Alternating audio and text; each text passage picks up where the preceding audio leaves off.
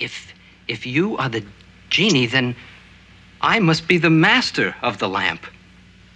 Big deal. Master of the lamp. All right, you got yourself a free wish. There's supposed to be three wishes. Ah, there's the rub.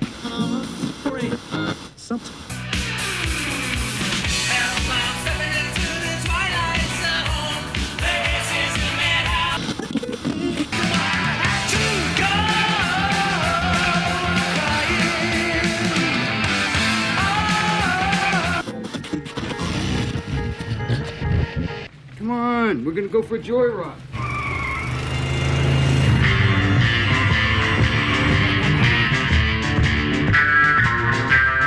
You've just made a wrong turn heading south onto strange highways. Enter death's waiting room, if you dare.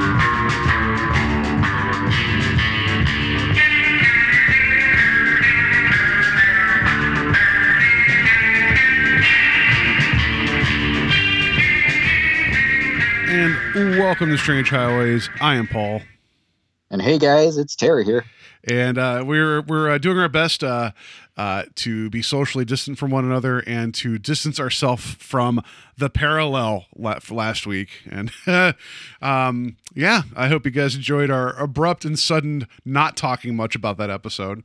Uh, yeah, that was a weird one, but you know, thank goodness that we're coming into this one.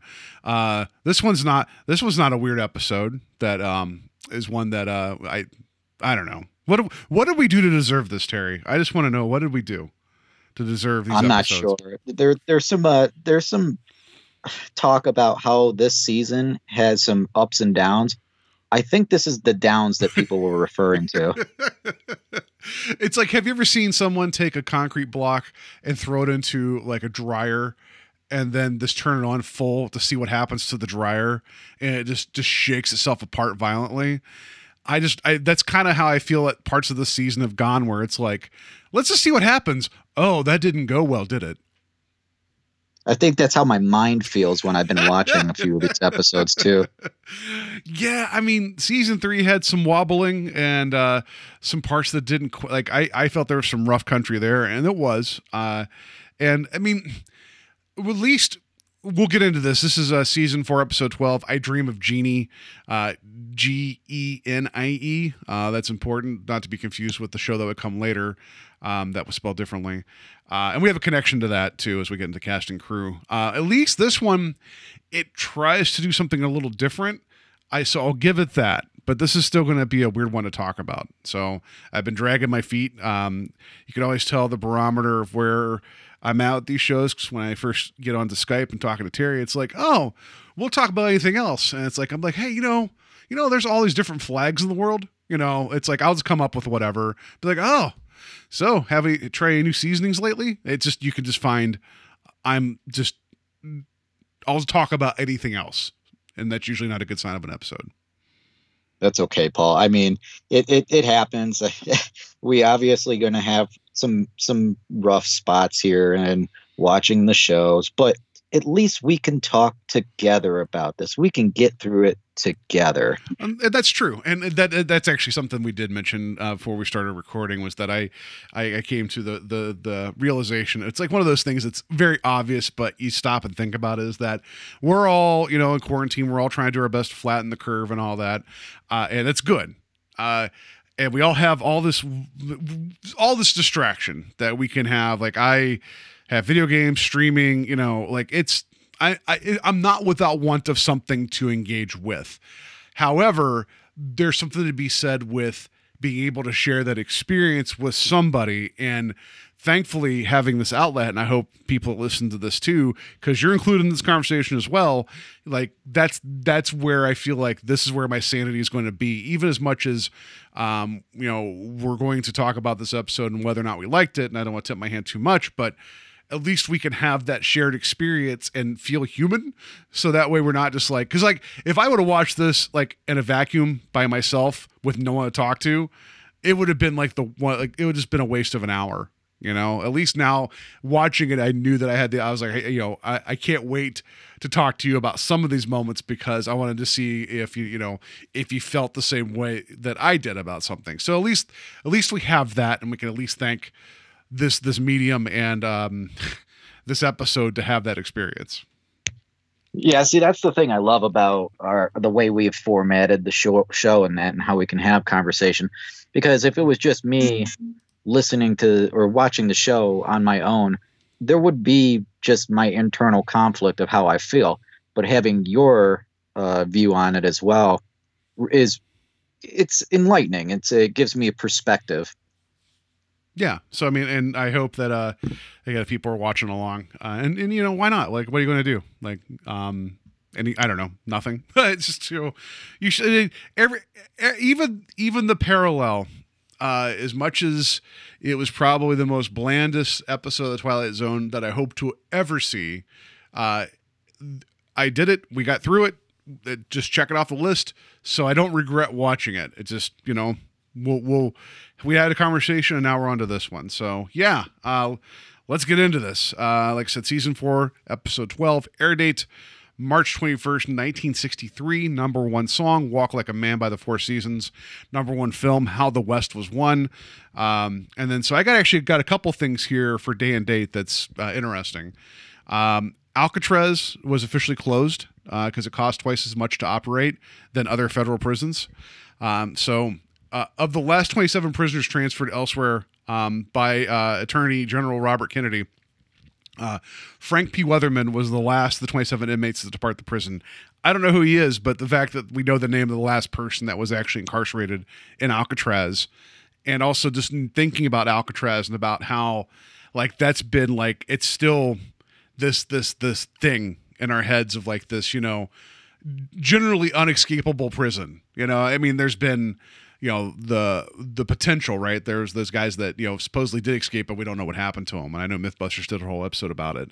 And there's the Clint Eastwood film Escape from Alcatraz, which I've not seen, but I need to. Like, this is one of those those prisons that's like, even though it's closed, it is not forgotten. No, it is a big touristy site, and uh, I I've been always wanting to go there because uh, m- one of my favorite movies of all time is Escape from Alcatraz. It's um, an amazing film, and I, there's a weird subgenre of film that I absolutely love, and it's prison films. Not quite sure why, but I have some weird thing for them. I love watching them. I, I like my my second favorite favorite film of all time is um, Shawshank Redemption. So it's an amazing film as well. It's just something about the psyche that I like diving into. But nonetheless, uh, I want to get there before they uh, they close it all down in general because it's there's a lot of deterioration to the building itself. Mhm. Yeah, I mean, I know they still do tours, and I also can't uh, help but mention. Uh, so I married an axe murderer, where there's the whole bit in there where they go tour the island with um, Phil Hartman as being one of the tour guides. Uh, that's that's a funny bit, but yeah, this was the the day it closed. Um, uh, you know, so other things that happened this this day. Uh, World Featherweight Boxing Champion uh, Davey Moore was fatally injured in a bout with chal- challenger Sugar Ram- Ramos at Dodger Stadium. Uh, in the 10th round, the fight was stopped after Moore had been knocked down twice and was slumped over the ropes of the boxing ring. Um, and then um, Ramos was declared the new champion. 45 minutes later, after Moore told reporters, I'd like to fight him again, um, the, the throne champion collapsed in his dressing room and never regained consciousness. He died four days later. That's just, I mean, that's not something to, to bring up because it's, it's not a good thing, but, you know, like that's unfortunately that, like with contact sports, there is the potential of this, but you know, with him saying, you know, I'd like to fight him again, and then 45 minutes later, you know, uh, well, he said that and then collapsed. Like that's that's crazy. That is crazy. I that it's unfortunately one of the things that comes along with the the territory of boxing, and that there has been other fighters that have taken really bad blows and then they pass pass away in a few days. There was actually one I think last year. Uh, yeah, not It's even not even a few months ago. Yeah, yeah, um, absolutely. But the fact that this took place at Dodger Stadium, it's like that's that was a big draw. It was a it was a big fight, you know. So like that's you know that's a, that's crazy. And then um this story uh feels like uh story like i'm like you know the news of the day let's just get to it and like crank up the newsreel you know news on parade uh united states food and drug administration gave approval for the first vaccine against measles so feels very appropriate for what's going on right now. So that was a good step forward to helping er- er- eradicate measles for the most part. Until you sandwich the bad news right in between good news. Alcatraz being closed, which was a terrible prison for the end days that they had going on there. Bad news in the middle, then good news at the end. I like what your your days yeah, of topic yeah, I was were. I was trying to do the the, the the the sandwich, the compliment sandwich there. Yeah, no. So that's yeah, that's all I got for day and date. So um, let's just get into this uh, cast and crew. All right, so as our director here, we have Robert Gist. Um, this was his only episode of Twilight Zone. Uh, he did one episode of T- Star Trek, and then 20 episodes of uh, Peter Gunn. He was also an actor too. Uh, did quite a bit of stuff. Um, he was in Hawaiian Eye. Yeah, that's all I got for him. Was I I tried looking a lot of TV work, um, and then he acted in Hawaiian Eye. Uh, I was hoping for a little bit more about him. I just couldn't like he you know obviously uh, made his bones directing TV and acting, so that's good. But I didn't get any any sense of personality in terms of like I'm not personality's not the right thing. I didn't get like an essence like of anything versus some of the directors that we we come across on the show. Yeah, it's his acting career seemed to be a lot more predominant um, over his directing.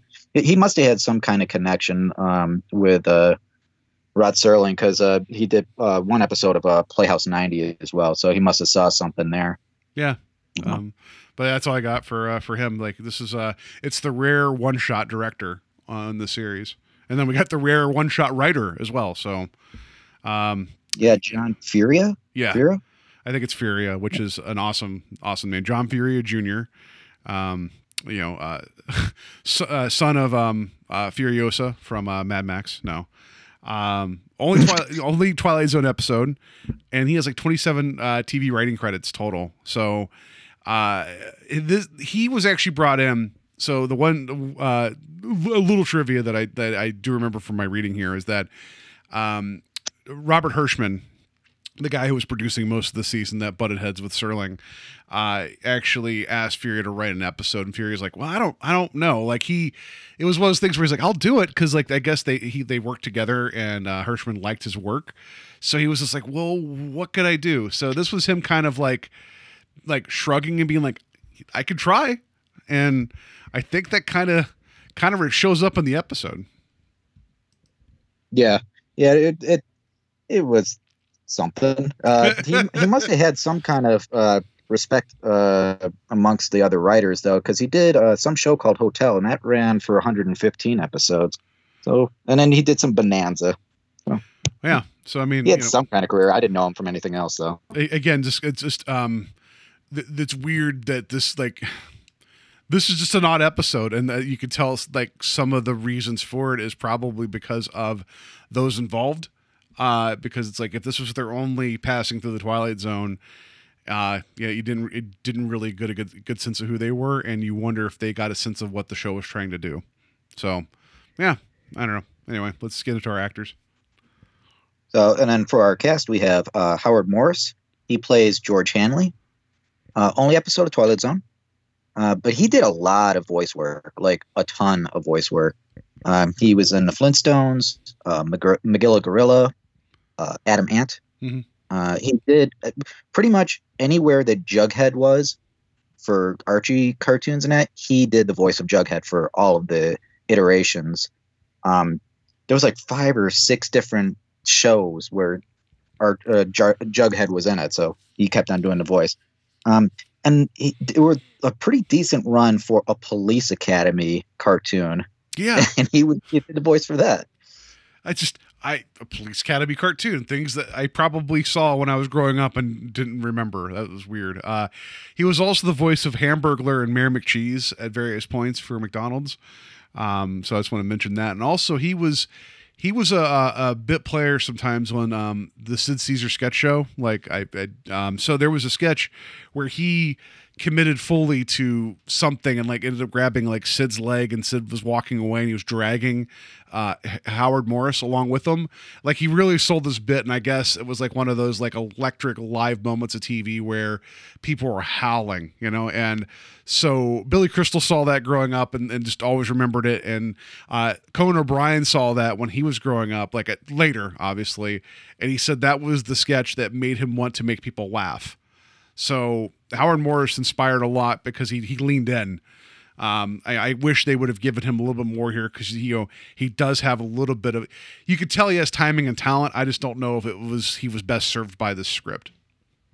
No, I, I I I believe that. Um, so and then he also did a little bit of directing work. So he was a he directed some episodes of Hogan's Heroes and Andy Griffith Show.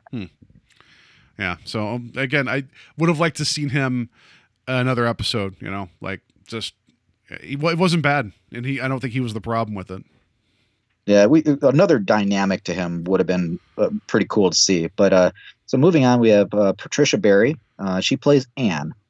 Um, she did one other episode, and that was The Chaser.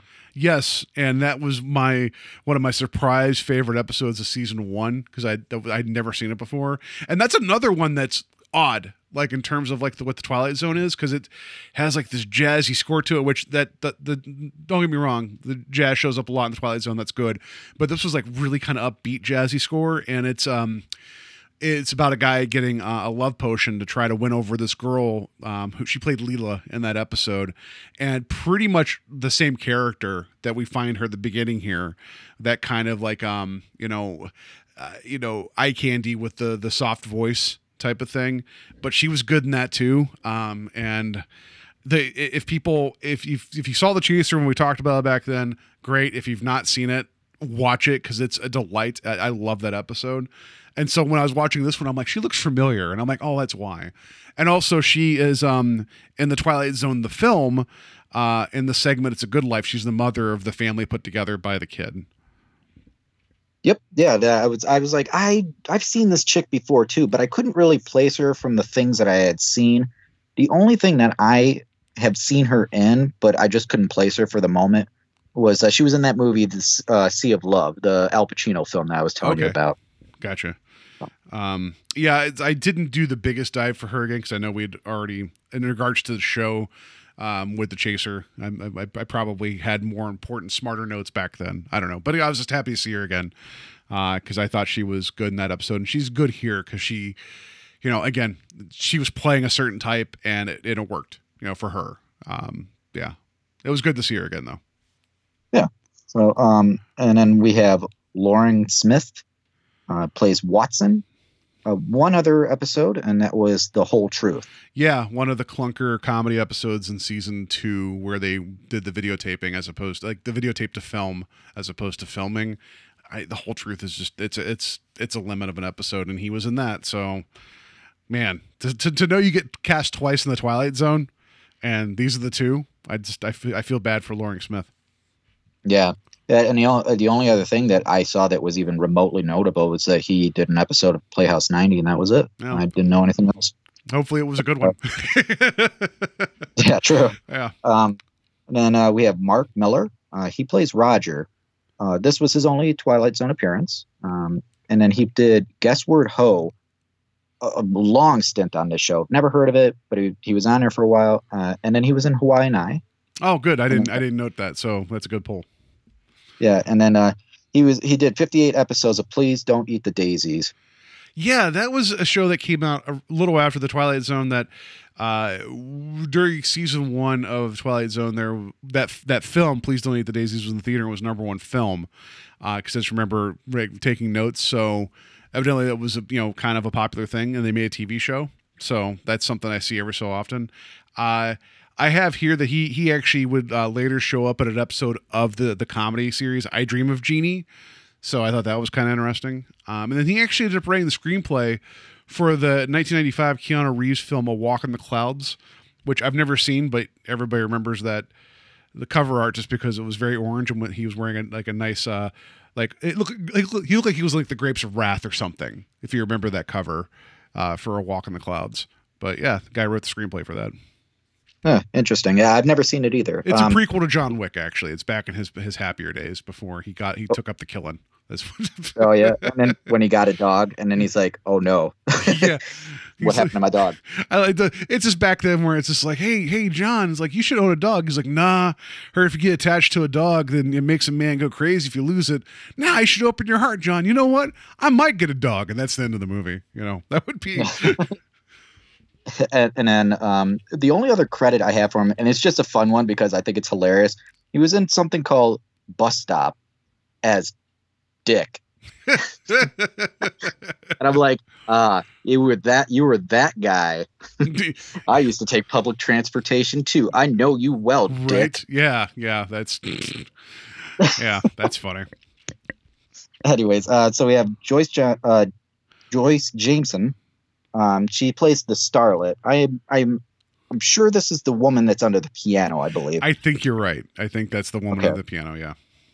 All right. So then, only Twilight Zone appearance. Um, she was in Tales of Terror, uh, two episodes of The Munsters, and then Death Race 2000. Yeah, and she was also in uh, 1976's uh, Clint Eastwood's uh, The Outlaw Josey Wales. So I just wanted to to mention that because it's that's a pretty good movie. And then, uh, all right, I'm gonna have trouble with this one. Uh, James Milholson, Milholland. Yeah, I think that's right. Milholland. There we go. I think you're right. Cool. Uh, he plays Masters. Um, two other episodes: The After Hours and Mr. Dingle the Strong. Yeah, he actually, when I saw him, I was excited because it's like he's at the beginning of this episode, and we'll talk about him in a minute. Very, you know, very recognizable character actor face. And he played um, someone working in the department store in the after hour. So it's like, it doesn't feel that far away. Uh, but he had one of my favorite lines of that episode where he made some kind of crack about Cleveland in that episode. So I saw him, I was like, oh, I like this guy. And he, you know, he's here for a lot of it, but his energy at the beginning, I wish that would have been more of that in the episode. Yeah, it, there was. He seemed to be a very big, uh, I don't know, presence in the very beginning of the episode, and then we didn't see much more of that kind of uh, enthusiasm throughout the rest. That's a good way to put it. uh, enthusiasm, because he he was game, and I don't know about everybody else. So then uh, he was also in Batman, uh, the the sixty the '60s show Hmm. with Adam West, uh, episode Lost in Space, and then One Step Beyond, Okay, and then uh, Bob Haskins, Haskins, Hastings, Hastings, Hastings. That's probably it's probably Hastings. Yeah, I, Hastings. there. Bob hashtags. Yes. Yeah. So uh, he plays Sam, uh, only Twilight Zone show, and then uh, 129 episodes of McHale's Navy. Yeah, he was also Commissioner Gordon in Batman the animated series, so I, I thought that would be worthy of mention. Yeah, he like around that time, anytime that that character was used, he was using the voice in the animated uh, segments uh, where Gordon shows up, and then he. This one I love because it's so obscure. He was in 10 episodes of The Munsters as the Raven. Now, if you remember The Munsters, they had a, a cuckoo clock, but instead of a, a chicken or, or little bird that came out of it, it was the giant raven head. He played the voice of the Raven. That's awesome. yeah, that one line, it would just say, "Uh, nevermore. And that was it. hey, you know, it, it's a living. You know, like to quote Yeah. bir- birds from the Flintstones. Yeah, so that that's awesome. Yeah. And then um, next we have Robert Ball. He, he plays the clerk. Um, I imagine he was the the sidekick who didn't really say much in the beginning of the episode, and that Yeah. was about it. Yeah, Um, yeah. I don't have anything for him other than it was his only Twilight Zone appearance. Yeah, he yeah only Twilight Zone, and then he would. The only fun fact I had about him is that he was in a movie called The Brain Eaters. Again, hear me going off on trying to find something cool that these guys are in that just sounds fun, and it's um, the synopsis is the inhabitants of a small Illinois town begins disappearing after a strange cone is found sticking out of the ground nearby. The Brain Eaters just sounds good enough to me. I don't. I I'm willing to watch it on just that alone. It sounds like a a pretty crappy film that you would get on one of those like 50 films of horror lists. Yeah, uh, it feels like something that would appear on um, Mystery Science Theater 3000. Um, but it's like this is a cone appears like what like a like a traffic cone, a waffle cone. Like what kind of cone are they talking about? Like uh, I don't know. When it got to the cone part, I was like, what the hell does that even mean? it's just like this cone showed up. It's like well that's that's awkward. It just tells us to turn left here. I don't know this construction. Now I must eat brains. You know so Yeah. It's probably a Robert uh, Roger Corman uh, kind of like type film. He wasn't attached to it, but nonetheless. I, li- I like the idea. It's like, well, we want a UFO here. It's like we don't have money for a UFO. What if we just did a giant cone? Do it. Just make it happen. You know, like Uh, but uh, yeah, moving on. We got uh, Jack Albertson, uh, the next big like face in this episode, I believe. Um, he plays the genie, and one other episode of the Twilight Zone was the Shelter. Yeah, that's a good one. He's actually he has a good spot, a good role on that too.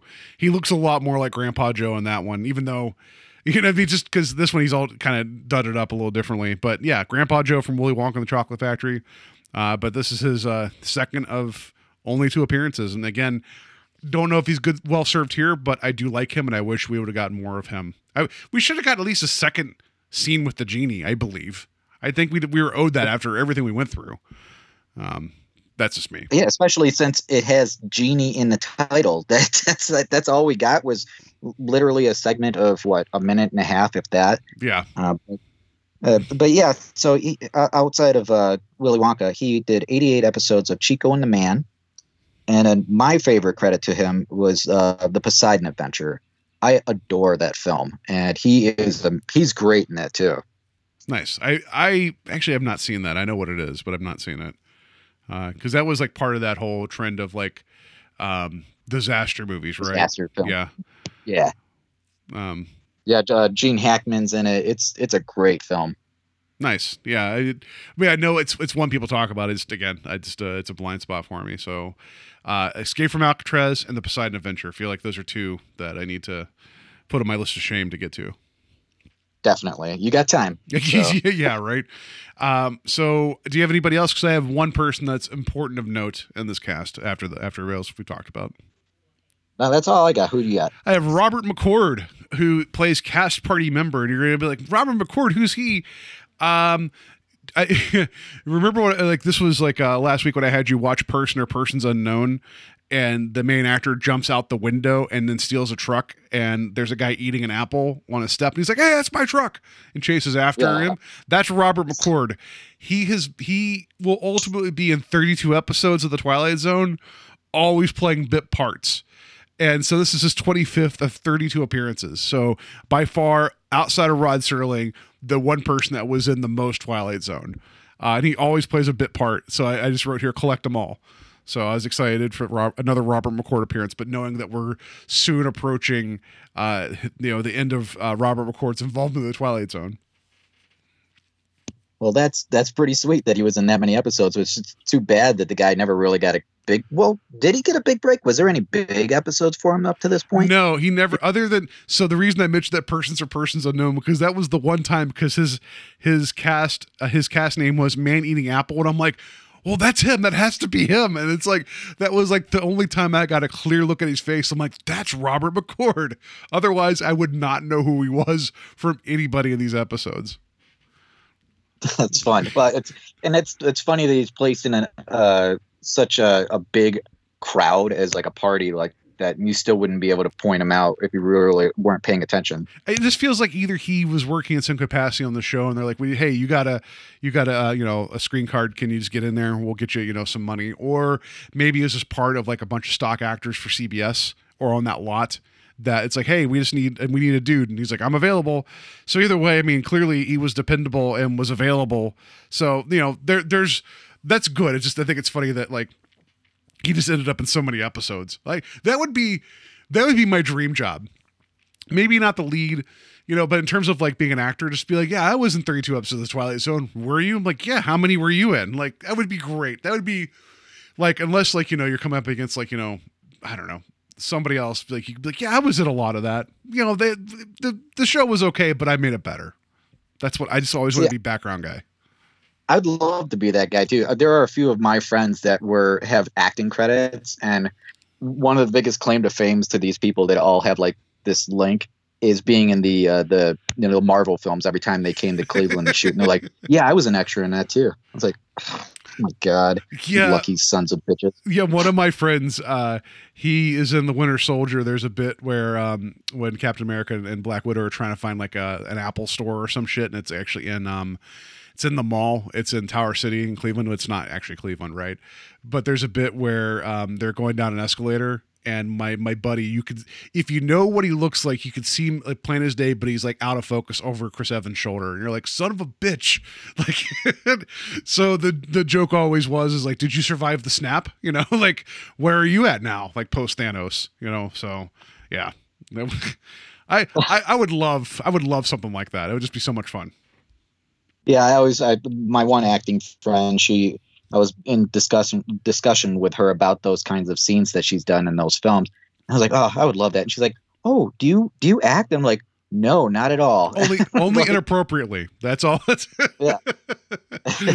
with Just enough without to get me in trouble. without remorse. That's how I act. No, with extreme prejudice. No. Um. So, yeah, that's that's your cast uh, crew. So again, uh, take a drink for Robert McCord. Um. You know, that was, was didn't couldn't couldn't pull him out of that party crowd, but I'm glad that he was there. So yeah, that's our cast and crew. Uh. Let's just let's just get into this. Let uh, Mr. Serling uh, take it away. Meet Mr. George P. Hanley, a man life treats without deference, honor, or success. Waiters serve his soup cold, elevator operators close doors in his face. Mothers never bother to wait up for the daughters he dates. George is a creature of humble habits and tame dreams. He's an ordinary man, Mr. Hanley, but at this moment, the accidental possessor of a very special gift. The kind of gift that measures men against their dreams. The kind of gift most of us might ask for first and possibly regret to the last. If we, like Mr. George P. Hanley, were about to plunge headfirst and unaware into our own personal Twilight Zone. So, have we had a comedy episode this season? I don't think we've had one that was intentionally a comedy episode. No, just bits about them that like that were sprinkled in there for as far as far as like comedy bits, but there's like never been in this season yet. Like one that was one. leaning towards comedy. Like, like miniature actually had some surprising bits of comedy that worked, and that was intentional, but that was not a comedic story. But this was this is straight up trying to be a comedy throughout, right? Like that. So when when Twilight Zone does comedy, it it gets weird. Uh, I mentioned the Chaser. That's a very much a comedic episode, and I think it's wonderful. But that's like the outlier. Um, but yeah, this is like this is a comedy one, and I didn't know how I'd feel about it. Uh, but you know, that, not to I, I, maybe I'm stepping on the lead, but and this is also not the first time we've dealt with the genie in the Twilight Zone either. So this is another weird thing that we're revisiting this. Um, but yeah, anyway, uh, I will say that I liked the very beginning of this. That was actually fun, where we had uh, James Millhollin and his store, his antique store, like renaming everything that's being pulled out of a box and basically saying, if you if you make it seem like there's associated value, you can charge more. And I liked his kind of just like his speech to his um his coworker about like this isn't just junk. Frame it the right way, and people will buy it. I thought that was I thought that was fun. It's the used car salesman bit, you know. Like if you ever seen that movie Used Cars, uh, Kurt Russell does like basically the exact same bit, and it's perfect. It's talking about some piece of crap being the best thing that you could have walked in on. Like your lucky day, guy. I, just feel like uh, James Millhollin is like, you know, I, I want to I want to see a movie where it's just him and Vincent Price being brothers, just you know, chewing up the scenery and just like kind of like like uh, tricking people into buying things. That's kind of what I want now. I know it'll never happen, but I kind of want to see that. Yeah, that would that be that'd be kind of fun actually.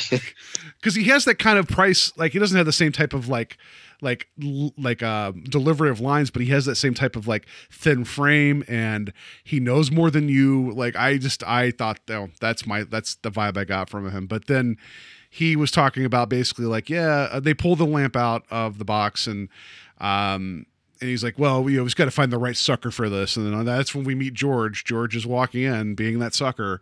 And it goes for like this um I don't know, like 30, 45 second thing where um, Masters is like, you know, the Millhollin is like not not giving him options, but telling him what to buy and then thanking him for his purchase, which is funny. But since I've worked in, you know, customer service and retail, oh, that was infuriating to me.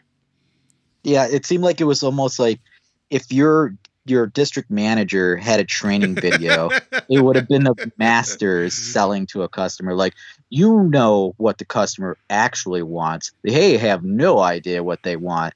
When they come into the store, they expect you to sell to them.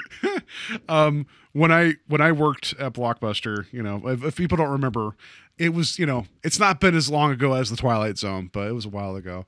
I remember one night I was trying to close and this person came in right right at closing and they're like, I want to rent a movie. It's like, of course you're in Blockbuster. Like they're like, tell me, tell me like a good movie. And I was just so annoyed. I walked over. I was like, here's Citizen Kane. It's been rated as the number one film of all time. They're like, I want a different movie. I'm like, why? You just asked for a good movie. I, you didn't specify, so I went for the one people consider the best. You know, so clearly I didn't know what they wanted, but, but I was trying to make them rent Citizen Kane as like a last minute rental. Um, you know, I, I didn't succeed, but I just remember just being annoyed and grabbing that uh, as my offering. You obviously weren't a good enough salesman, dude. Yeah, yeah. Like anybody, anybody ever come up and be like, "Yeah, you guys got movies like Boondock Saints." I just wanted to immediately like just you know just hang myself behind the counter and just like just fade away and let this mortal coil just like you know just slip off of me. You know, like it's uh, yeah. I you know I, I wonder why you know that that whole chain closed. Maybe it wasn't me, but I probably didn't help it. But I didn't sell anybody Yeah. a lamp. I can tell you that. Yeah. So yeah. So yeah, George comes in. And, um, he he's he obviously looks confused. He looks kind of bewildered in a sense where he he knows he needs to do something, but obviously Masters is going to show him what's up, and he you know with the other clerk being there, he's the skeptic. He's like, okay, I'm going to watch the the the the the boss at hand here sell this dude something and he sells them the piece of junk lamp that he just took out of the box that he's already saying yeah watch i'm going to sell this for way more than we got it for. And uh you know he, george has no say. Like like you said he he doesn't have a moment to interject. Well, he mentions that he's looking for a gift for a girl, and then just you know, Master spins it where it's like, oh, well, she'll appreciate this, and then like you could tell that like George is like, I, I, don't- I don't know about this, but he also isn't going to speak up, you know, and that and he ends up with a lamp. And you know, and Masters is like, all right, well, thank you for coming, and then you know, whenever you need any your um, you know shopping for your honeymoon or whatever, just come right back. And it was like over and done, and it, there was like there was an energy to that scene. There, I just that that was entertaining enough to me. I just wish we would have gotten something more akin to that um, the rest of the time, but I think that's more the performance of uh, Masters. Yeah there the scene seems a little uh rushed but that's perfect for the setting. I mean the salesman is selling to this guy before he has a chance to second thought the the purchase he just gets him out the door and there's some scenes in this this episode that i wish were rushed like this like Well, did you we could have framed them better whenever like so the, the, there's the shot whenever George is leaving, and it's right before we cut to Serling. There's this awkward handshake that happens in the middle of the screen. Did you notice that where it was uh it was Masters and his like his coworker like reaching in the middle like it was like. I, I just don't know how these guys were standing off camera, but it looked almost like a weird angle for that handshake. I don't know if you noticed that or not, but it was like they were trying to get the timing right with the camera pull. It was just weird. Uh, but As- yeah, as they're wearing ace bandages after that scene because they had to have twisted their waist wrist made that handshake yeah, it was weird. Um, but yeah, I just so we got Serling's intro there, and I I wish he would have been in the back of the store just looking at some junk before like introducing the episode. I know he physically wasn't there, but I think it'd have been funny him just kind of like you know just just just missing whatever is in front of him and then going on and introducing it. But um, yeah, so that's the we get the intro, um, and then we we find George going to his office um, being an accountant again or, or some kind of you know bookkeeper, which I guess is a thing that happens now in the Twilight Zone every episode. And he has a gift for this girl, and he goes to go put it in her desk, and, and decides against it, and then puts it in his desk. Um, and you know, but you could tell that like he's anxious about it, and it's important to him. Uh, and then all the office comes back from lunch, uh, and man, this section was just it was it just I don't none of it aged well. Let me just put it that way. No, it, it was unnerving for the majority of it because not only are they painting George to be, I don't know, this pushover, this this real loser, um, and they, they personify that as soon as everybody comes back. He he curls back up into his desk and he hides the gift so no one else sees it, and he's real demure when it comes to everybody else being around him. And then um, Roger comes in and he just seems like the biggest d bag of the office, and he's just uh, like talking about lunch, kicks up his feet, uh, and he's just I don't know. He's he's that guy at your work where you're like every time he comes in, you're like, ugh. And he keeps calling George Georgie Porgy, and I'm like, I just want to punch this guy in the teeth. Like, I just, ugh, it just didn't like that.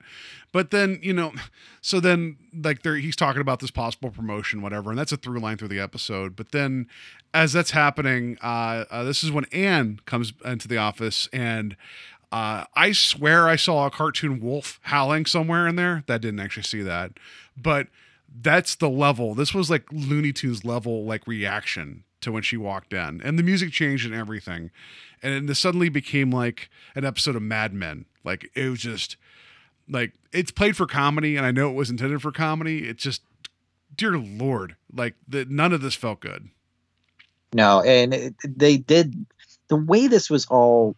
uh I don't know, pe- being portrayed, it felt like a cartoon, kind of like what you're saying. Like everybody got up off their desk and they went to Anne's desk and they're all cooing over her because it's her birthday and Roger got her a gift. And I don't, I don't know. Everything that plays from this moment on with Anne is exactly what you would see in a uh, sexual harassment video at your work. You know, like Yeah. don't do these things. Yeah. Well, the, there's the line there too where it's like, um, you know, they're talking about like a, like something related to work, and then and that's whenever uh, when Anne comes in and uh, Roger's like, yeah, when there's assets like her around, and it's like, woo, you know. Uh, but then he gets her a gift, and it's like I don't know if it's like a nightgown or negligee or something. Um, but it's like she's excited about that, and then she like straight up kisses him in the office, and steam comes out of his ears, and his his hair twirls around. That that didn't happen either. Uh, but it's like that's what that felt like. Um, and then the boss shows up, and he seems kind of like, "What's going on in here?" And everybody kind of calms down. Uh, but then he's in on the joke too about like, didn't you guys know that when her birthday we all leave early for tacos or or whatever he said? But in the meantime, he buys her like the world's largest flower vase uh, as a gift. Did you see the size of the the, of the vase that that those flowers came in? Like, Yeah, the, the vase itself was ginormous. Yeah. when they were trying to hand it to the woman, I thought the I thought her uh, arms were, were gonna cave because the, the weight of it. I mean, it was huge. it was huge, but it was like, here, I bought this gift for you. It's it's uh for flowers that are gonna die soon, and now you have a vase that you know I don't. I guess I guess it's just going to be forever at your house, and now it's going to be furniture. I don't know what to do with this. You know, like you could Yeah, you put your uh, put your umbrellas in it. you know?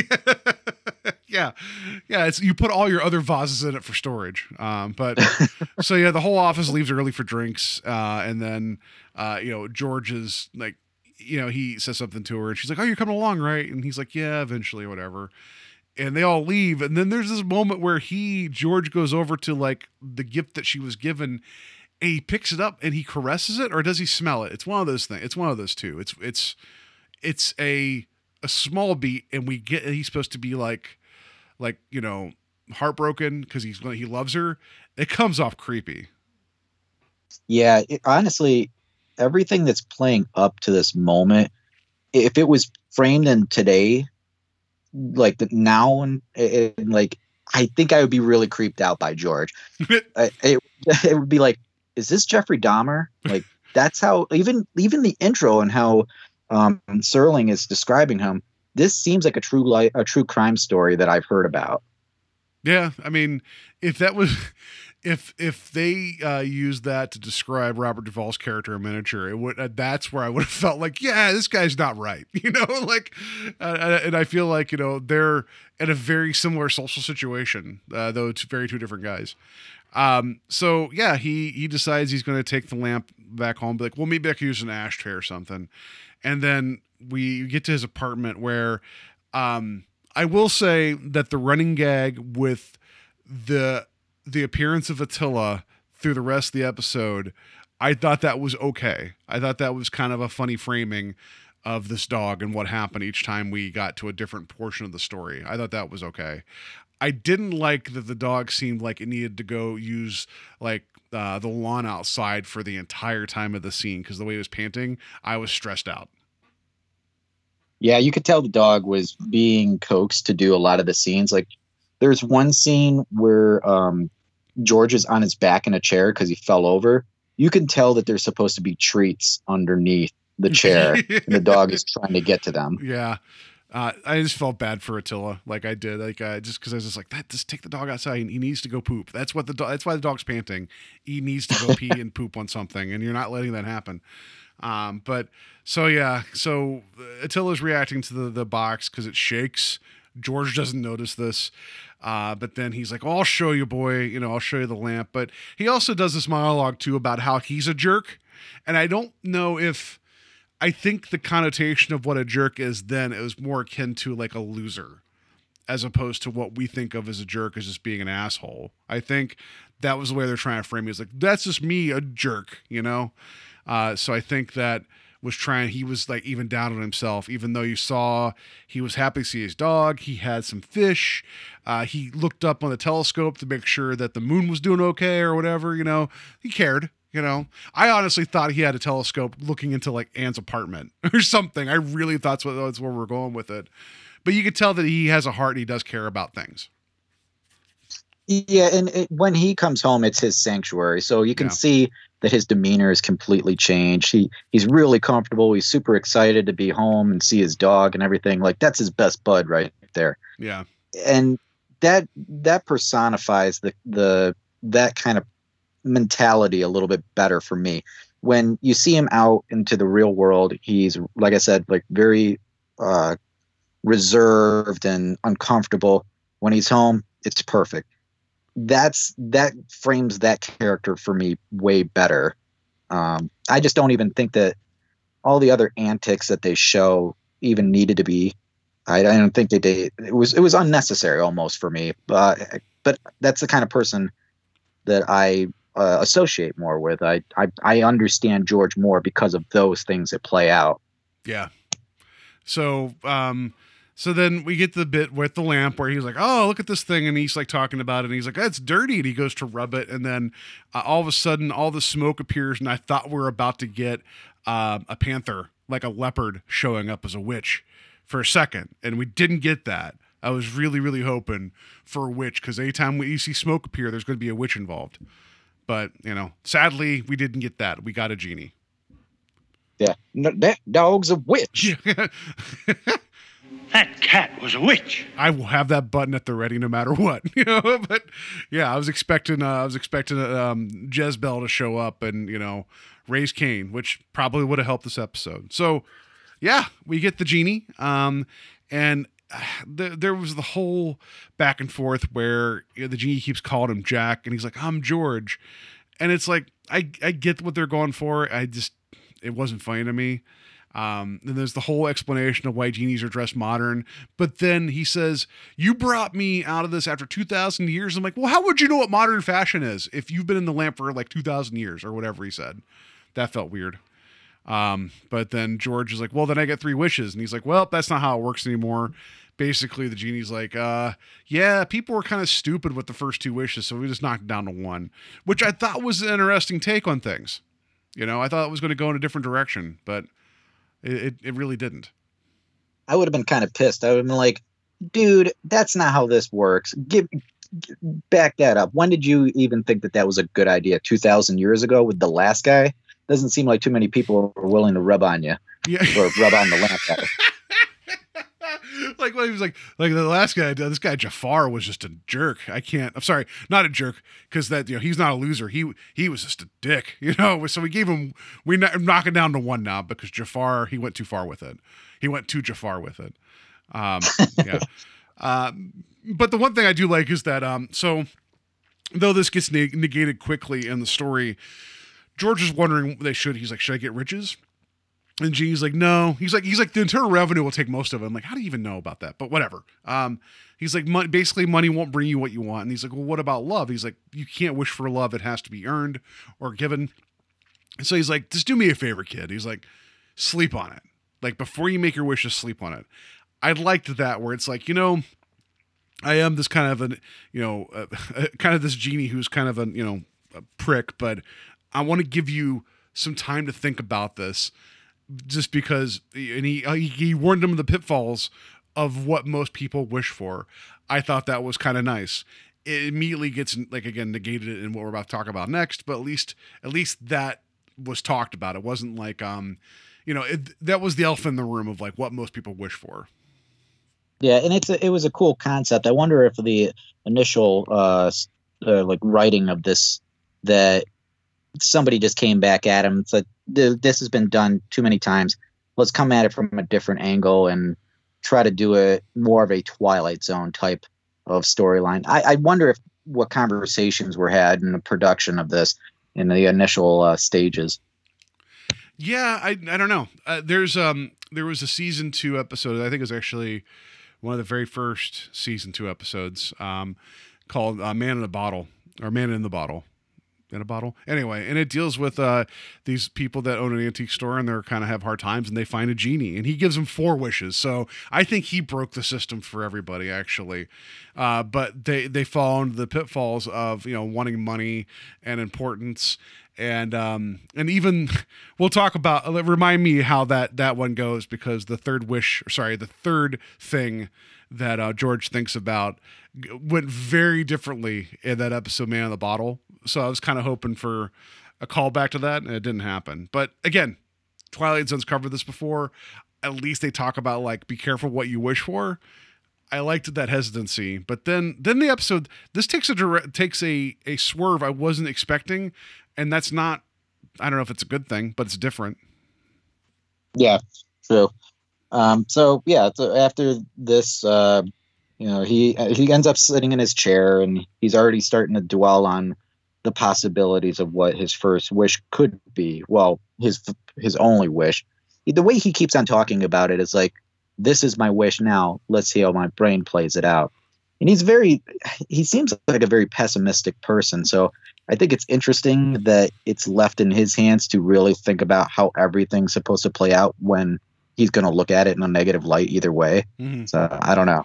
I mean, what we get is a series of uh, dreams or daydreams in which he thinks about these scenarios in which the wishes would play out, and it's like, in essence, what you're what you're getting is him seeing like it would have been the same thing as of him getting the wishes, you know. Mhm. But this is presented more from his thought process, like you said. Like the first one was him, you know, like what if I was uh, married to Anne, but she was this famous actress, and that way I could kill two birds with one stone. And then we get like this like this vignette of that sequence that um with the, with the celebrity stuff and him wearing the sunglasses and like everybody having the suit and tie it didn't it didn't feel out of place like like a scene out of like the graduate.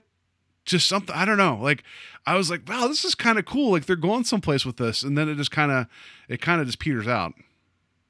Yeah, uh, it's it it I don't know it it didn't really have legs for me from the beginning and how this was being framed, but it was interesting and I was willing to really dive into this.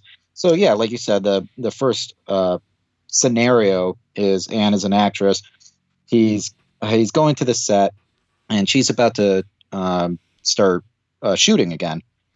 And he tries to get comfortable with her and for a moment at least and give her a kiss in it and she just seems really put off by not even talking to well by him even being there and she doesn't want to kiss him saying it's it's makeup and everything like that but she just seems like a prissy bitch at this point Yeah, because it's like I guess they've been married for six months and they've not had their honeymoon and all that, and it's like, and every time he tries, she's like, "Oh, my makeup, watch out!" And then, you know, he's like, "Well, after this movie, we'll have some time."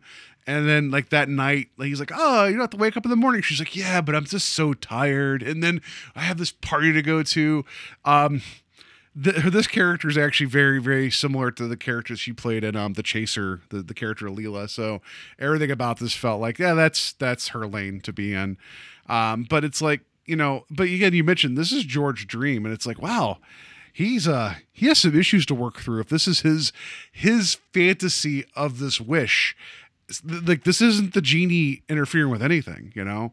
So that's that's weird. But then you eventually find out that she's going to cheat on him with like her co-star, and like the whole thing kind of kind of pays off. Where he's like, "I'll mess your makeup up." She's like, "It doesn't matter." After she warned George repeatedly to not mess up her makeup, you know, and that's kind of. And we also had that bit too, where he's under the piano talking to the starlet with her her fake accent, implying that she was underage, which was weird.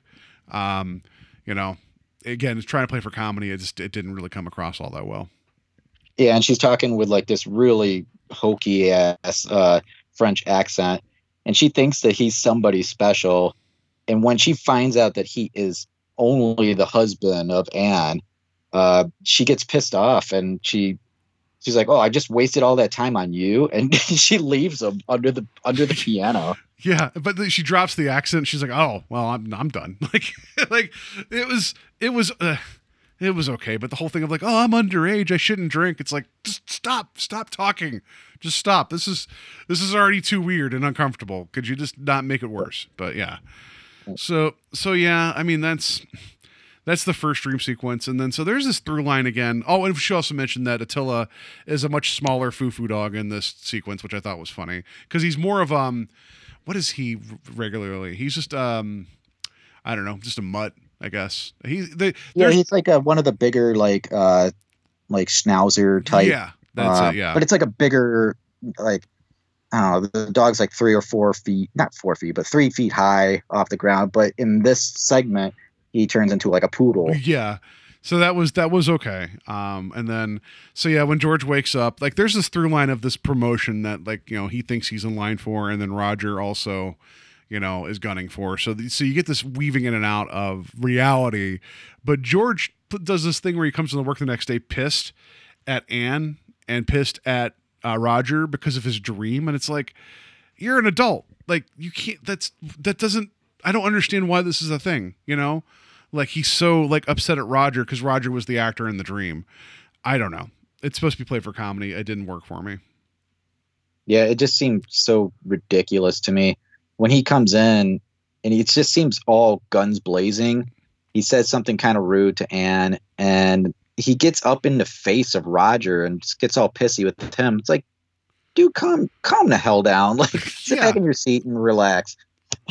Yeah, Georgie Porgy, just sit down. So um, then at that point, uh, that's when he has his daydream about being a rich tycoon.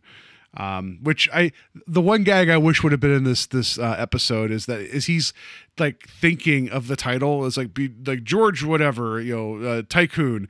I was really really hoping because when they pull up when his like his uh, fancy car pulls up, you see his name like stenciled on the um like the parking like the the curb because it's like his special parking spot. I was really hoping it was his full name and it said Tycoon like with it. I was really hoping that his title would actually appear stenciled on the pavement. But, you know, for an episode that does a lot of weird comedy, doesn't work. Sadly, that didn't happen.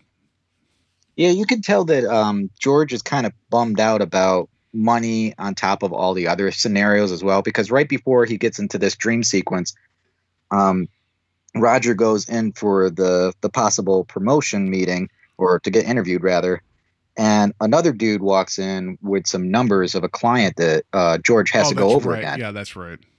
Yeah. And so when he sees how much the the net worth or the the money that's being moved around that this client has, he he starts to dive into the next scenario like ah money what could money do for me what if i had this kind of money to play around with how important could i be and uh, so yeah so when he gets into that sequence um, he he looks sophisticated he looks like he he's a man with power and as he walks in uh, is walking into his, the building that he works at he comes across the paperboy and uh, hears about the heartache that the paperboy has been going through his his mom passed away um and uh, his dad uh, is out of work i believe he said Something. Yeah, I think so. so- Yeah.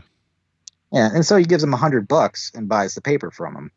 And instantly you are seeing that it's not important for George to have power. It's important for George to make an impact on somebody. I think that's what they were trying to instill in that moment.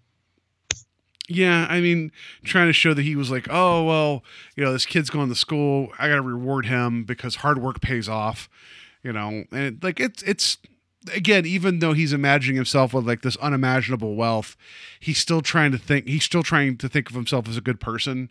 So at least, I mean, at least in this scenario in this fantasy, he's not a villain. Like with all the money, he just learns that you know, just because you have all this money, that does not mean that your problems stop like which I knew we were seeing that coming from a mile away, but I didn't. But it's also like he was self-serving, being like, "I know I gave you a hundred dollar bill, go go forth, urchin," you know, like whatever. Yeah, and it, it, he's trying to be more endearing as a, a character even after um, having all this wealth. And so when he goes up to his office, he he starts talking to his secretary. She there's this little bit where she he, she's asked to clean his gloves, but she just throws them in the garbage. And she said, because of the tax bracket you're in, it's just more cost effective for you to throw them away and buy new ones. yeah. Yeah, I mean, so there's a lot of this purposeful, wasteful spending because of the amount of money that he has. Uh, and then we get like the whole thing where his um, like someone from his uh, alma mater comes in asking for a donation for something for the school, and he's like, "Well, how much do you need?" And he's like, "Oh, you know, we we need like a million something," and he just hands him a check, and he's like, "Here you go, it's all taken care of." And I wasn't expecting the whole thing of like the guy saying, "Oh, well, I can't take this. You're robbing." Uh, other people that support the school the potential to do some good like I've never heard that when someone gets a check for all their money. I've never heard of someone being like, "Oh, you robbed everybody else the chance to help out." I've never heard that excuse for not taking money. Yeah, especially if it's some kind of a donation system and that someone's going to find use for that money and there's still going to be a need for more of it. Yeah. Mum's the word on when it comes to money. Okay. yeah, I, but but that sequence though of like the guy coming in asking you know for the donation, I was just for a moment there I was really hoping Steve Martin would come in and, and talk about the perils of uh, cat juggling. I was really hoping. Um, I don't, have you seen the movie The Jerk? Yes. Uh, there's the bit where he is seeing all the different people come in and talk about their causes, and there's the bit where he plays the South American priest that plays the black and white film showing the evils of cat juggling, trying to get money for his cause, and that's what this made me think of was like someone's going to come here and try to tell him to stop cat juggling at any point. So that's what I was hoping for. Um, yeah, I, yeah, I don't know. That was a weird little part to me, and it just seemed because it's one of the things that's interesting about this episode too is he keeps on using familiar faces, familiar people in his dreams. So this is Watson who's talking to him again. We've seen what that's his boss, right? Yes. Watson. Um, yeah, that's the boss. So, um, so he, he he's repurposed in this segment as the guy who's asking for the alma mater donation, and when he just guilts him, he goes hard into it. Like he makes George kind of slump back a little bit. And you can tell that he's kind of hurt his feelings. And he's like, Well, tell me what I can do. How can I make this right? And he's like, Give me the twenty thousand dollars I asked for. It's like, what? Like, uh, and and George thanks him. He's about to give him twenty grand, and he thanks that dude. Yeah. It just again reconfirms that in this even in his dreams even after having all this power he seems like he's almost like spineless yeah that that's that's fair i, I didn't i didn't take um that's a that's a good pull. I, I didn't consider because I mean I, I just considered the the recasting of all the the people just because that was supposed to be like the comedy bit that his fantasies always involved those that he worked around. But you're right. That actually provides a little bit more depth this episode. So damn you, Terry, for making me actually think more about this. Uh, so I appreciate that. Um, damn you. No, no. I mean, uh, it seems yeah. like his world is that small too. I think that no, that's fair. that's a very valid point. Yeah, that's.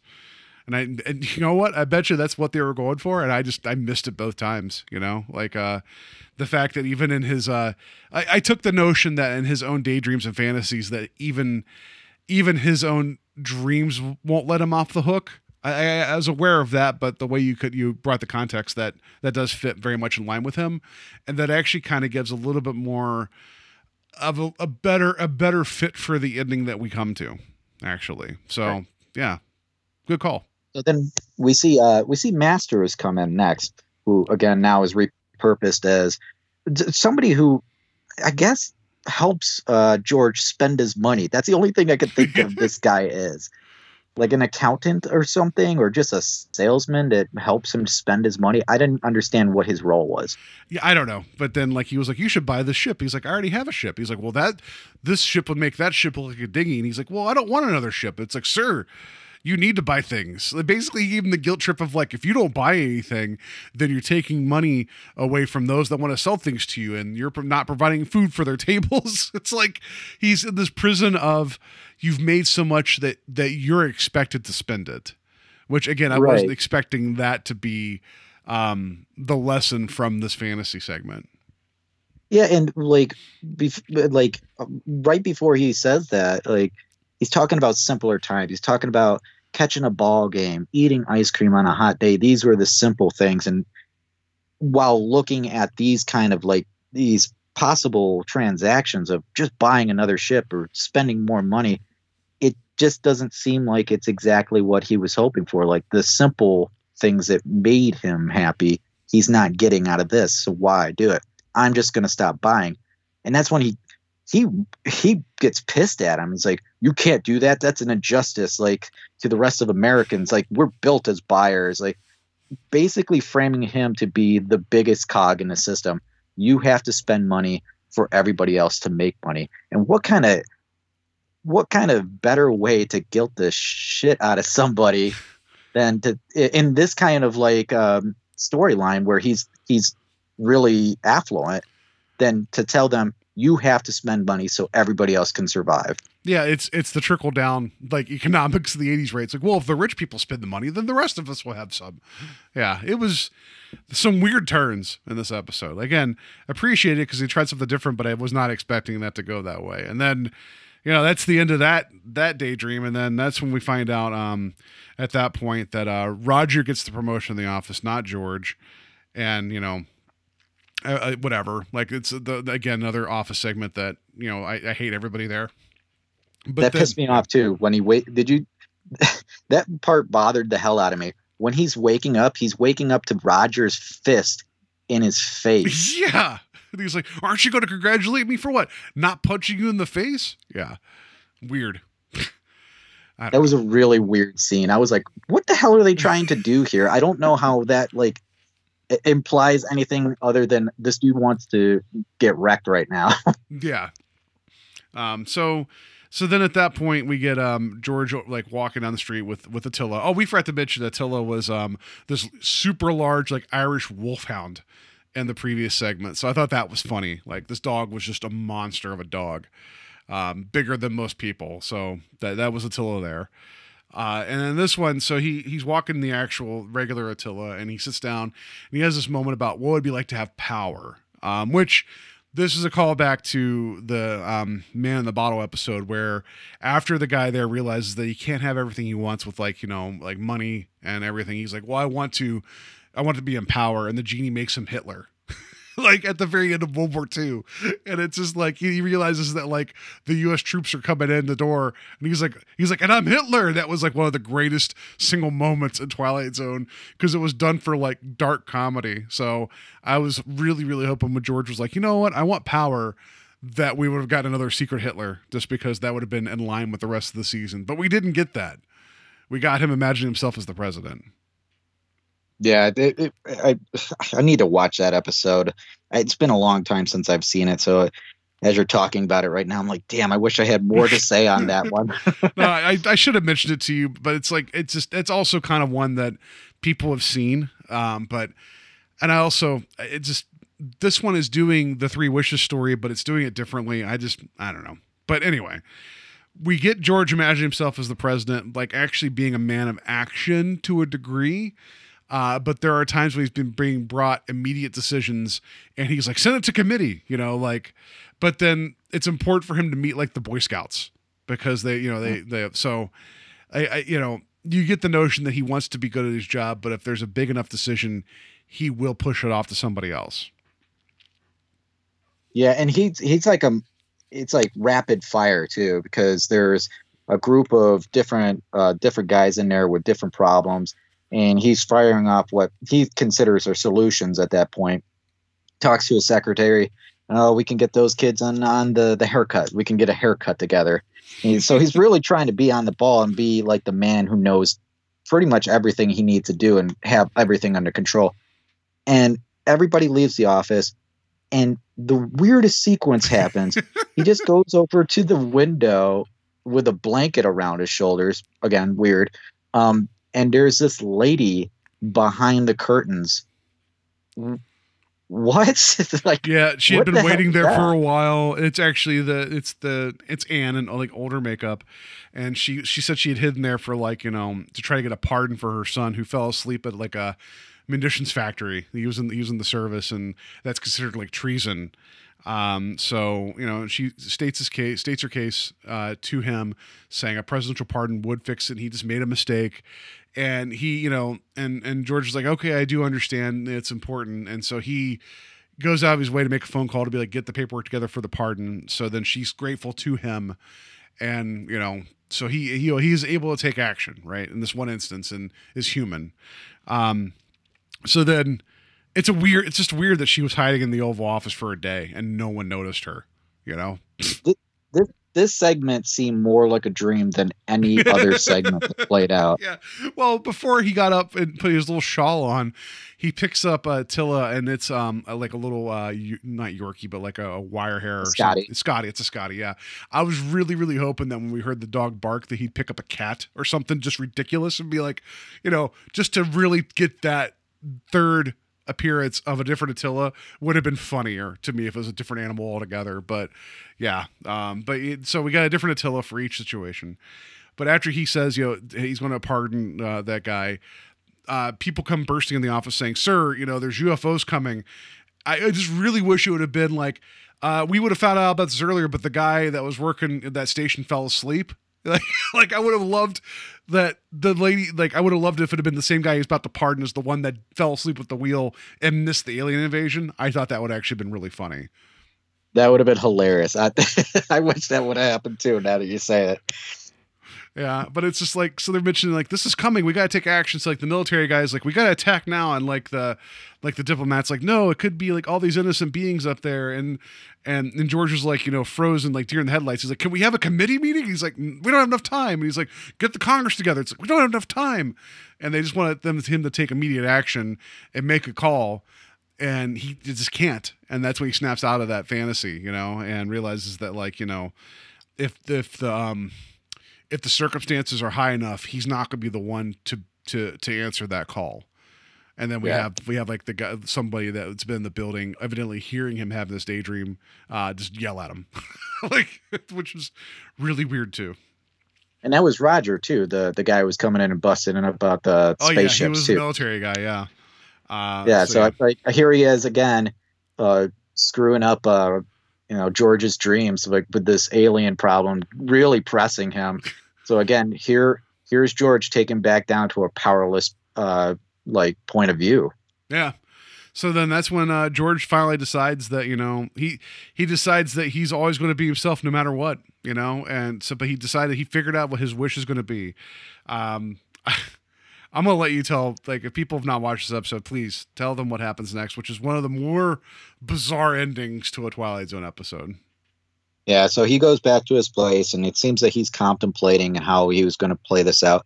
And he's like, through some weird train of thought, he's like, "I'm just gonna do this," and we it cuts scene, and we see uh, an alley, and there's a homeless guy just sitting there next to a, a garbage can, and he peers over and he sees the lamp that uh, has been throughout the entire episode. And he picks it up, he looks at it, uh, doesn't seem too interested, puts it back down, but then peers over it again says, eh, forget it. Picks it up, starts to rub it, filled with smoke, and all of a sudden the genie comes out, and it's George. But he's done up like like like you know with the straight up like you know the the you know the headpiece and What the you would think. like what you think of as a genie, right? And but at first you don't see him per se, like his back's to the camera, but then he turns and slowly makes eye contact with the camera, and it's like it's supposed to be this big like uh huh, you know, and then uh and then he starts to smile a little bit, and then he picks up you know, he he picks up Attila. Attila has a, a headpiece on too, so it's like oh at least the dog's with him, you know, but but he re- he gives three wishes to the to the homeless guy and he was like you know use your wishes but make sure the lamp stays here. So it's shown that he wants he may not be good at being the one making decisions but he's good at facilitating. So he's found his perfect role and so it kind of makes sense in terms of like the character arc, but I just the whole like big reveal of like the genie is him, like like it it it tried to play much more dramatic and bigger than it really was. Yeah, it, it for me it felt really flat, and I was like, lame. Um, I I didn't I didn't know what to expect honestly towards the end of the episode. So it was kind of a toss up for me, but when I saw that reveal I was like, okay, whatever. But it it's it, again, it's him trying to be that endearing character again where where he's saying essentially that it since it has to stay in the alley that whoever falls upon it it's going to be completely by accident and probably well worth their while and he's going to he's going to feel happier about that than i don't know some rich tycoon getting it Yeah. and probably using it in a way that he wouldn't normally uh, be happy about i guess Yeah, like I think I think the more Twilight Zone ending, ending would have been like him for him to wish that he and Roger switch places in life. Uh, that way, Roger would just be bewildered the next time he comes into work and doesn't understand why he doesn't have a promotion, why Anne isn't in love with him. Like you know, it would have been it would that I think I mean it would have been a little on the nose, but Roger's kind of been a dick this entire time. Like where was his comeuppance? You know, but whatever. That's that's not the episode there. That wasn't the story they were telling, we got this one.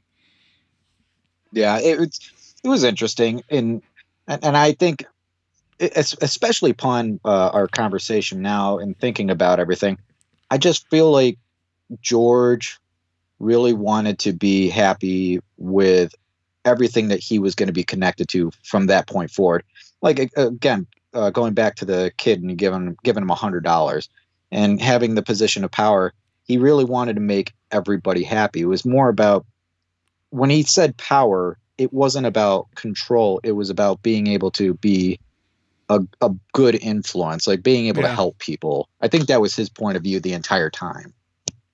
Yeah, no, that I think I think that's valid. So, um, yeah. Um, with that being said, um, and with our conversation, like helping maybe like softening some of the edges about how I feel about this episode, I, I, I it's I'm not a fan of it. I don't think it's that great. Um, I like I said, I do appreciate they're trying to do something a little different. Um, ju- just it just you mentioned that like there's times I wish some of the scenes would have hurried up. It's like, yeah, like that just I don't know I don't know if cutting this down to 24 minutes would have made it any better, but I feel like making it 52 minutes was not good either, you know, like cuz that that the lead up to him getting the lamp uh, not the lead him like the, before he actually activates the lamp, like all of that when we have that madman section and all that, that stuff, we get 17 minutes into the story before we get to him actually being given the idea that he gets a single wish. That's that's one third of your runtime that it's not wasted, but man, it could have been been, been spent better. Yeah, I, I believe that wholeheartedly. It, it it just seemed like a dredge for me to watch this episode. Uh, it, it for some reason, some of the episodes seem to just fly by, and they're they're a real good romp to watch. But this, like episodes like this and the parallel, it they just seem so long when when it comes to watching them again, especially the second time. It's like, dude, th- these don't these do not get any better. no, no. So yeah, um, that's that's all I got like about this. Um, yeah, I don't know. I mean, I don't know if you have other, any other notes. I think we, I think we actually, I think we did this like the story, the, the telling of the plot of this. I think we did more justice than I was expecting to tonight. And considering the pinata that was the parallel last week, you know, maybe, maybe I'm, um, you know, paying paying a little bit more mind to this one because I, I felt like back to back weeks of me being like, screw it, let's not talk about it, would have not served this show or the Twilight Zone that well. No, I, and honestly, last week's episode, there wasn't much there. Uh, even when like revisiting it uh, on that second watch, I was like, dude, this is not going to be a very good conversation about this episode. But in this one here, there was more meat to it, like you said earlier. Like there was more to discuss about this, not only in the the the cast and that, which I thought the cast was way better in this episode than the last one as well. Um, but there were there were things to take from this episode that I felt we could have a good conversation about it. Yeah, and and you know, the the whole like be careful what you wish for thing. I, I'm sure we'll visit it again. It's it's an easy it's an easy well to go to, and you can have some fun with like the what could have been. I just think the framing of this being in his own mind was a little odd, but your your context of even in his fantasies, he's still kind of getting shit on, and, and it's the way he kind of views himself.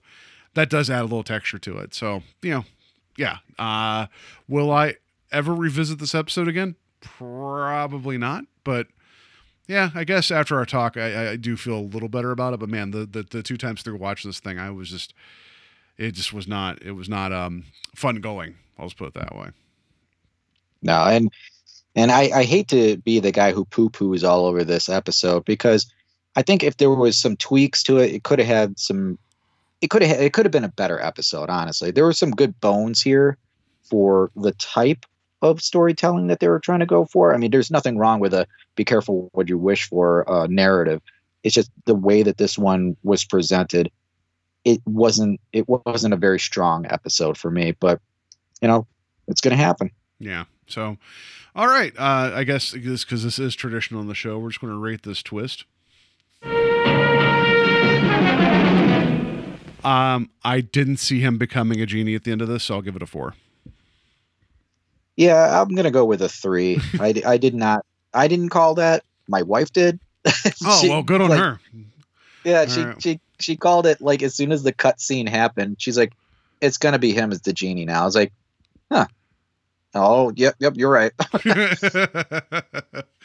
yeah, I mean, so you know, I mean, as in terms of like not of, of not expecting it, I'm giving it a higher number, as in, and it does kind of fit the character arc a little bit. So yeah, that's that's where we're at here. So that's it. That's I Dream of Genie. Um, so uh, that's we're gonna put a pin in that episode. Uh, never to be spoken of again until the end of the season when we wrap everything up. Uh, you guys can find us on Facebook at a Strange Highways Podcast. Uh, you can find us. Uh, you can email us directly at sta- Strange Highways Podcast at gmail.com. Um, wherever you find your podcast, whether that be you know Apple Podcast, uh, Google Music, Stitcher, Podbean. Um, I don't know. 7 Eleven, wherever you get your podcasts. Uh, if you can find us, rate and review us, that'd be great. Also, recommend it to other people. Maybe, you know, maybe not, t- if they've not watched Twilight Zone, maybe don't start with watching this episode first. But yeah, um, the more the merrier. We enjoy the conversation uh, and hope you guys enjoyed as well. But yeah, please, if you like it, let people know. yeah, get get involved, people. Uh, we were we were hoping to hear some more feedback about possible episodes that you uh, really excited about. Maybe we'll discuss uh, with you on the internet, on the interwebs. Get back to us about which ones are your favorite, and uh, we look forward to future discussions with you guys about episodes that are coming up. Yeah, absolutely. So, next episode is called The New Exhibit. Um, normally in my resource books, I have a teaser that Rod Serling would say, introducing, like teasing the next week, and I would read it and I'd stumble through it. For whatever reason, there is not one for this episode. I couldn't find it. So, um, yeah, I, I've, I've not seen this episode. I've seen some stills from it in the books I've been through. L- looks interesting. Looks like it's going to be a nice change of pace from what we've been doing. So I'm excited about that.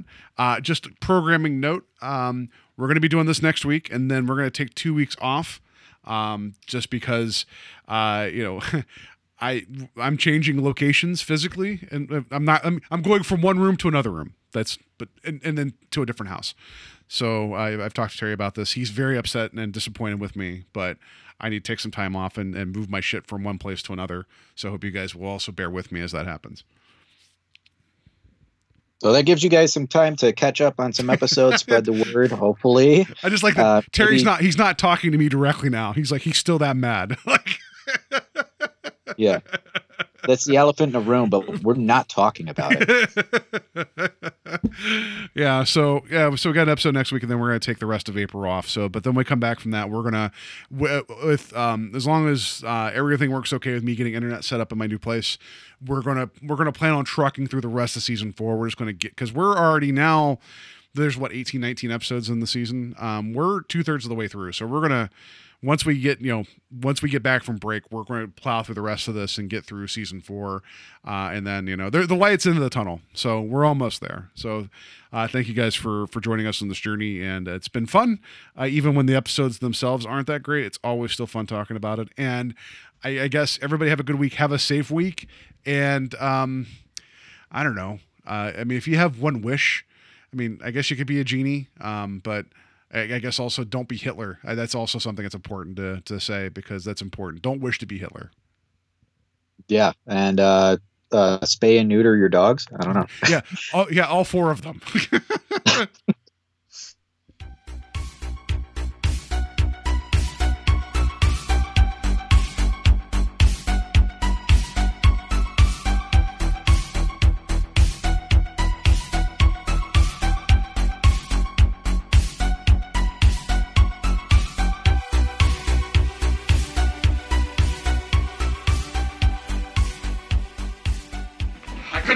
President. Those blips on the radar screen have just been identified. Spaceships from some strange planet.